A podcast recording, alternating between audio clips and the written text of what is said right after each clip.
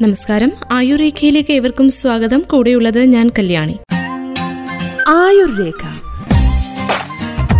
അറിവിലൂടെ ആരോഗ്യം. പലപ്പോഴും പ്രമേഹം എന്ന രോഗം നിശബ്ദമായിട്ടായിരിക്കും വരിക. പ്രമേഹ സങ്കീർണതകളുടെ ലക്ഷണങ്ങളായിരിക്കും ചിലപ്പോൾ രോഗിയെ ഡോക്ടറുടെ അടുത്ത് എത്തിക്കുന്നതും. അത് ചിലപ്പോൾ ചർമ്മത്തിലുണ്ടാകുന്ന കുരുക്കൾ പോലെ നിസ്സാരമാകാം. മറ്റു ചിലപ്പോൾ നെഫ്രോപ്പതിയിലെ ഗുരുതര സങ്കീർണതകളുമാകാം. അറിയാതെ പോകുന്ന പ്രമേഹ ലക്ഷണങ്ങളെക്കുറിച്ച് പ്രത്യേകിച്ച് പെരിഫറൽ ന്യൂറോപ്പതിയെക്കുറിച്ചും മറ്റ് ലക്ഷണങ്ങളെക്കുറിച്ചുമാണ് ഇന്നത്തെ ആയുർ രേഖയിലൂടെ നമ്മൾ കേൾക്കുവാൻ പോകുന്നത്. ഒരിക്കൽ പാദങ്ങളിൽ അസഹ്യമായ പുകച്ചിൽ അനുഭവപ്പെട്ടുകൊണ്ട് ഒരു രോഗി ഡോക്ടറുടെ അടുത്തേക്ക് എത്തി. വയസ്സ് അദ്ദേഹത്തിന് ഒരു അറുപത്തിമൂന്ന് വരെ ഉണ്ടാകും. അദ്ദേഹത്തിന്റെ ഭാഷയിൽ പറഞ്ഞാൽ കാലിൽ മുളക് അരച്ചിട്ടതുപോലെ തോന്നുന്ന അവസ്ഥ. അതാണ് ഇപ്പോൾ ഹോസ്പിറ്റലിലേക്ക് വന്നിരിക്കുന്നത്. പുകച്ചിൽ കാരണം രാത്രി അദ്ദേഹത്തിന് ഉറങ്ങാനും സാധിക്കുന്നില്ല. ഒപ്പം പാദങ്ങളിൽ തരിപ്പും മരവിപ്പും ഒക്കെ അനുഭവപ്പെടുന്നു. സാവധാനം തരിപ്പും മരവിപ്പും പാദങ്ങളിൽ നിന്ന് കണ്ണങ്കാലിലേക്കും മുകളിലേക്കും പടരുന്നുണ്ടെന്നും അദ്ദേഹം പറയുന്നു. ലക്ഷണങ്ങളിൽ നിന്ന് നാടികളെ ബാധിക്കുന്ന പെരിഫറൽ ന്യൂറോപ്പതിയാണെന്ന് ആരോഗ്യ വിദഗ്ധർക്ക് മനസ്സിലായി.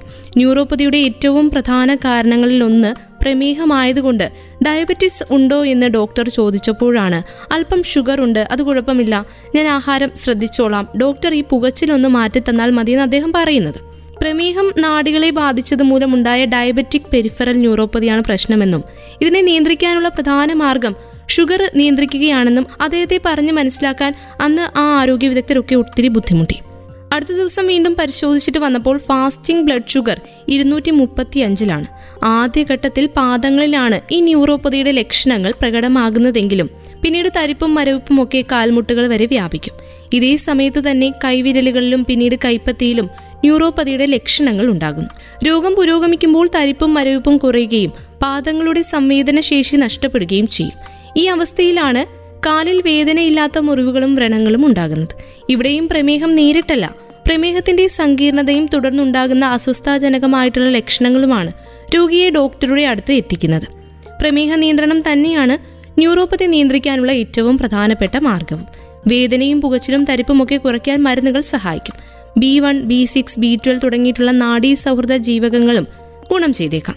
രക്തത്തിൽ പഞ്ചസാരയുടെ അമിത അളവ് ദീർഘകാലം നിലനിന്ന് കഴിഞ്ഞാൽ അത് നാഡികളെ നശിപ്പിക്കുകയും ഈ അവസ്ഥയെ ഡയബറ്റിക് ന്യൂറോപ്പതി എന്ന് വിളിക്കുകയും ചെയ്യുന്നു.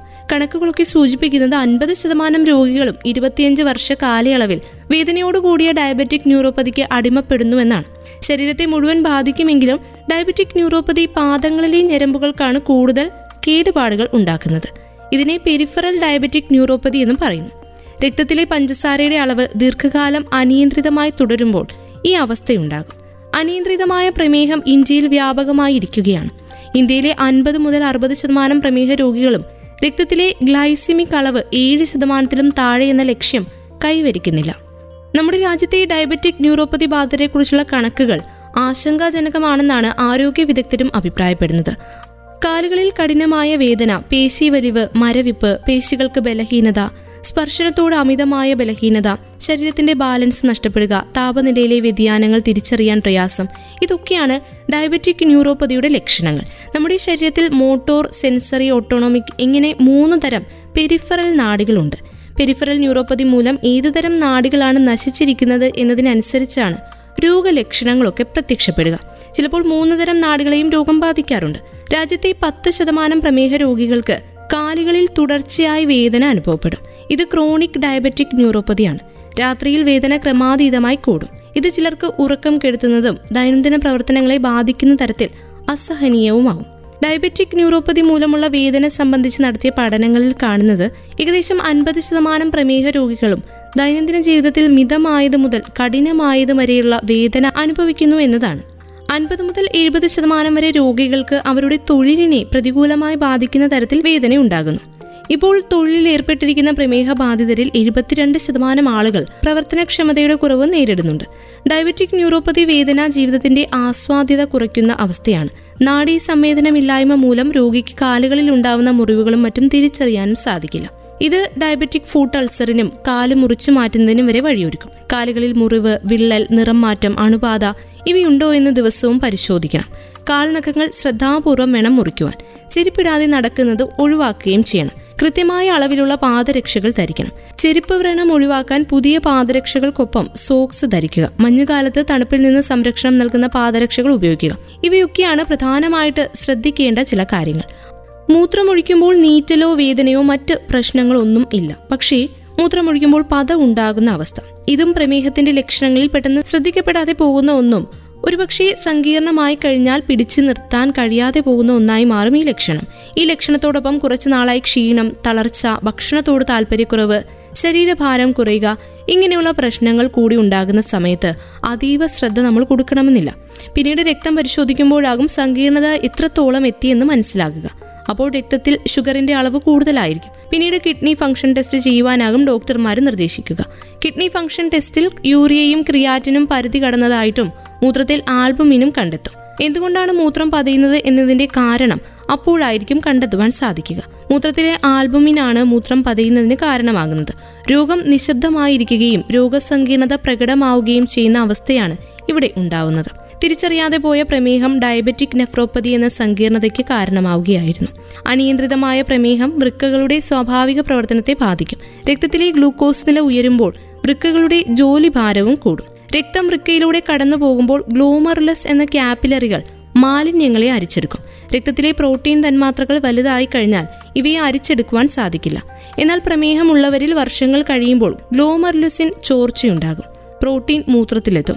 മൂത്രത്തിലൂടെ മുപ്പതിനും മുന്നൂറ് മില്ലിഗ്രാമിനും ഇടയിൽ പ്രോട്ടീൻ നഷ്ടപ്പെടുന്ന അവസ്ഥയാണ് മൈക്രോ ആൽബുമിനൂറിയ. മുന്നൂറ് മില്ലിഗ്രാമിൽ കൂടുതൽ നഷ്ടപ്പെടുന്ന അവസ്ഥയാണ് മാക്രോ ആൽബുമിനൂറിയ. ഈ അവസ്ഥയിലാണ് മൂത്രം പതഞ്ഞു കാണുന്നത്. കൺപോളകളിലും കണ്ണങ്കാലിലും നീര് പ്രത്യക്ഷപ്പെടുന്നത് വൃക്കരോഗത്തിന്റെ ലക്ഷണമാകാം. രാവിലെ എഴുന്നേൽക്കുമ്പോഴായിരിക്കും മുഖത്ത് കൂടുതലായി നീര് വരുന്നത്. തുടർന്ന് ഓക്കാനം ഛർദി വിശപ്പില്ലായ്മ ക്ഷീണം ഉറക്കക്കുറവ് ഇങ്ങനെയുള്ള പ്രശ്നങ്ങൾ വരും. രക്തത്തിലെ ഗ്ലൂക്കോസ് നില നിയന്ത്രിക്കുകയാണ് വൃക്കരോഗങ്ങൾ വരാതിരിക്കാനും ഉണ്ടായിക്കഴിഞ്ഞാൽ രോഗം വഷളാകാതിരിക്കാനും ചെയ്യേണ്ടത്. ഗുളികകൾ ഫലപ്രദമായില്ലെങ്കിൽ ഇൻസുലിൻ ചികിത്സയെക്കുറിച്ച് ആലോചിക്കേണ്ടി വരും. ബി പിയും നിയന്ത്രിച്ച് നിർത്താനായിട്ട് ശ്രദ്ധിക്കണം. ചിലരെങ്കിലും പ്രമേഹത്തിന്റെ ലക്ഷണങ്ങൾ തിമിരമാണെന്ന് തെറ്റിദ്ധരിക്കാറുണ്ട്. കാഴ്ച കുറയുന്നതിന്റെ പ്രധാന കാരണമാണല്ലോ തിമിരം എന്ന അസുഖം. എന്നാൽ പ്രമേഹ സങ്കീർണതയും കാഴ്ചയുടെ പ്രശ്നങ്ങൾ ഉണ്ടാക്കാം പ്രമേഹം ആദ്യമായി തിരിച്ചറിയുന്നത് തന്നെ ഡയബറ്റിക് റെറ്റിനോപ്പതി എന്ന രോഗാവസ്ഥ ഉണ്ടാകുമ്പോഴായിരിക്കും. കണ്ണിന് മൂടലുണ്ടാവുക കണ്ണിന് മുന്നിൽ ഒരു ഭാഗത്തായി ഇരുട്ടുള്ളതായി തോന്നുക രാത്രിയിൽ കാഴ്ച തീരെ മങ്ങുക ഇവയൊക്കെ റെറ്റിനോപ്പതിയുടെ സൂചനകളാണ്. ചിലപ്പോഴെങ്കിലും അമിതക്ഷീണം മാത്രമായി ചെല്ലുമ്പോൾ തുടർന്നുള്ള പരിശോധനയിൽ പ്രമേഹമാണെന്ന് കണ്ടെത്താറുണ്ട്. ക്ഷീണമല്ലാതെ മറ്റൊരു ശാരീരിക അസ്വസ്ഥകളും പ്രകടമാകാതെ തന്നെ പ്രമേഹം രൂപപ്പെടാം. ഇങ്ങനെയുള്ളവർക്ക് ചിലപ്പോൾ അമിതമായി കിതപ്പും അനുഭവപ്പെടാം. തുടർന്ന് ഇ സി ജി പരിശോധനയിലാവും വലിയ വ്യതിയാനങ്ങൾ കണ്ടെത്തുന്നത്. പ്രമേഹ രോഗികളിൽ കൂടുതലായി കാണാറുള്ള നിശബ്ദ ഹൃദയാഘാതമാകാനുള്ള ലക്ഷണങ്ങളൊക്കെയാണ് ഇപ്പോൾ നമ്മൾ കേട്ടുകൊണ്ടിരുന്നത്. സാധാരണഗതിയിൽ ഹൃദയാഘാതം ഉണ്ടാകുമ്പോൾ നെഞ്ചുവേദനയും വിയർപ്പുമൊക്കെ ഉണ്ടാകേണ്ടതാണല്ലോ. എന്നാൽ പ്രമേഹം നാടികളെ ബാധിക്കുമ്പോഴാണ് വേദന അറിയുവാനുള്ള കഴിവ് നഷ്ടപ്പെടുന്നത്. ഓട്ടോണമിക് ന്യൂറോപ്പതിയാണ് സൈലന്റ് ഹാർട്ട് അറ്റാക്കിന് കാരണമാകുന്നത്. പ്രമേഹത്തെ തുടർന്ന് രക്തധമനികളുടെ ഉൾഭാഗത്ത് കേട് സംഭവിക്കുകയും കൊഴുപ്പടിഞ്ഞു കൂടുകയും ചെയ്യും. രക്തക്കുഴലുകളിലൂടെയുള്ള രക്തപ്രവാഹം തടസ്സപ്പെടും. ഇതാണ് ഹൃദയാഘാതത്തിന് കാരണം. ഹൃദയാഘാതത്തിന് പുറമെ ഹൃദയപേശികളെ ബാധിക്കുന്ന കാർഡിയോമയോപ്പതി ഹൃദയമിടിപ്പിലെ വ്യതിയാനങ്ങൾ സങ്കോച വികാസ പ്രശ്നങ്ങൾ ഇവയൊക്കെയും പ്രമേഹ രോഗികളിൽ കൂടുതലായി കാണപ്പെടുന്നു. അമിതവണ്ണമുള്ള ടൈപ്പ് ടു പ്രമേഹ രോഗികളിൽ ഫാറ്റി ലിവറിനുള്ള സാധ്യത എഴുപത് ശതമാനം വരെയാണ്. ഇൻസുലിൻ പ്രതിരോധമാണ് ഇതിന് കാരണം. ഇൻസുലിൻ റെസിസ്റ്റൻസിനെ തുടർന്ന് രക്തത്തിൽ ഇൻസുലിന്റെ അളവ് വർദ്ധിക്കുകയും തുടർന്ന് ട്രൈഗ്ലിസറൈഡ് എന്ന കൊഴുപ്പ് ഘടകത്തിന്റെ അളവ് കൂടുകയും ചെയ്യുന്നതാണ് കരളിലെ കോശങ്ങളിൽ കൊഴുപ്പ് അടിഞ്ഞുകൂടുന്നതിന്റെ കാരണം. ഇവിടെയുള്ള ഒരു പ്രത്യേകത രോഗത്തിന് കാരണമായ ആപത് ഘടകവും രോഗവും പ്രത്യേകിച്ച് ലക്ഷണങ്ങളൊന്നും ഉണ്ടാക്കുന്നില്ല എന്നതാണ്. ചിലരിൽ ക്ഷീണം വയറിന്റെ മുകൾ ഭാഗത്ത് വലതുവശത്തായി വേദന ഇങ്ങനെയുള്ള അസ്വസ്ഥതകൾ ഉണ്ടാകാമെങ്കിലും മിക്കവാറും ആളുകളിൽ ഫാറ്റി ലിവർ എന്ന അസുഖം നിശബ്ദമായിട്ടായിരിക്കും വരിക. പ്രമേഹവും അതുപോലെ തന്നെ.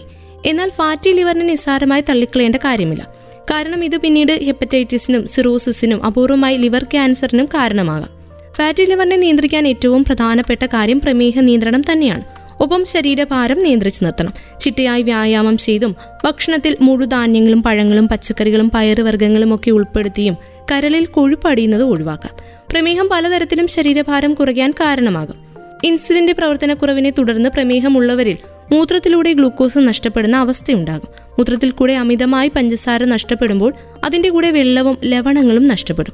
ശരീരത്തിൽ നിന്ന് അമിതമായി ജലാംശം നഷ്ടപ്പെടുമ്പോൾ ശരീരം ക്ഷീണിക്കും. ഇൻസുലിന്റെ അഭാവത്തെ തുടർന്ന് ശരീരകോശങ്ങൾക്ക് ഊർജത്തിനായി ഗ്ലൂക്കോസിനെ ആശ്രയിക്കാൻ കഴിയാതെ വരുമ്പോൾ ഊർജ സ്രോതസ്സിനായി കൊഴുപ്പ് കലകളെയും പേശി കലകളെയും ആശ്രയിക്കേണ്ടി വരും. കൊഴുപ്പ് കലകൾ കൂടുതലായി നഷ്ടപ്പെടുന്നതും ശരീരം ക്ഷീണിക്കാനുള്ള കാരണമാകും. നിയന്ത്രണത്തിലല്ലാത്ത പ്രമേഹം ചർമ്മത്തിൽ കുരുക്കളും പഴുപ്പും ഉണ്ടാകാൻ കാരണമാകും. രോമകൂപങ്ങളിൽ പഴുത്ത കുരുക്കൾ രൂപപ്പെടുന്ന ഈ അവസ്ഥയെ ഫറങ്കുലോസിസ് എന്നാണ് വിളിക്കുന്നത്. ബാക്ടീരിയൽ അണുബാധ കൂടാതെ ചർമ്മത്തിൽ തുടർച്ചയായി ഫംഗസ് ബാധ ഉണ്ടാകുന്നതിന്റെ കാരണങ്ങളിലൊന്ന് പ്രമേഹമാണ്. ലൈംഗിക അവയവങ്ങളിലും വിട്ടുമാറാതെ ഫംഗസ് ബാധ ഉണ്ടാകാം. ലിംഗത്തിൽ ചൊറിച്ചിലും നീർക്കെട്ടും ഉണ്ടാക്കുന്ന ബെലനോഹെസ്തെറ്റിസ് സ്ത്രീകളിൽ യോനികളിലെ കാൻഡിഡികാസിസ് ഫംഗസ് ബാധ ഇവയെല്ലാം ഇതിന് ഉദാഹരണങ്ങളാണ്. പ്രമേഹമുള്ളവർക്ക് ശ്വാസകോശ അണുബാധയ്ക്കുള്ള സാധ്യതയും കൂടുതലാണ്. ക്ഷയം ന്യൂമോണിയ തുടങ്ങിയ അണുബാധകളായിരിക്കും പലപ്പോഴും പ്രമേഹത്തെ സംബന്ധിച്ച ആദ്യ സൂചനകൾ നൽകുന്നത്. രോഗാണുബാധ പെട്ടെന്നുണ്ടാകാനും കൂടുതൽ സങ്കീർണമാകാനും പ്രമേഹം കാരണമാകും. ഇങ്ങനെ നിശബ്ദമായി എത്തുന്ന വിവിധ ലക്ഷണങ്ങൾ പ്രമേഹം എന്ന രോഗാവസ്ഥയ്ക്കുണ്ട്. അത് നിയന്ത്രിച്ചു നിർത്തുന്നതിന് കൃത്യമായ പരിശോധനയും ഭക്ഷണ ക്രമീകരണങ്ങളും ശാരീരിക വ്യായാമങ്ങളും അത്യാവശ്യമാണ്. ഇന്നത്തെ അധ്യായത്തിലൂടെ നമ്മൾ കേട്ട് കഴിഞ്ഞത് പ്രമേഹത്തിന്റെ നിശബ്ദ ലക്ഷണങ്ങളെക്കുറിച്ചാണ്. വീണ്ടും അടുത്ത അധ്യായത്തിലൂടെ പുതിയ ആരോഗ്യ അറിവുമായി ഒരുമിക്കാം. ഇത്രയും സമയം ആയുർരേഖയിൽ ഒപ്പമുണ്ടായിരുന്നത് ഞാൻ കല്യാണി. തുടർന്നും കേട്ടുകൊണ്ടേയിരിക്കൂ radio Mangalam ninety one point two. നാടിനൊപ്പം നീരിനൊപ്പം.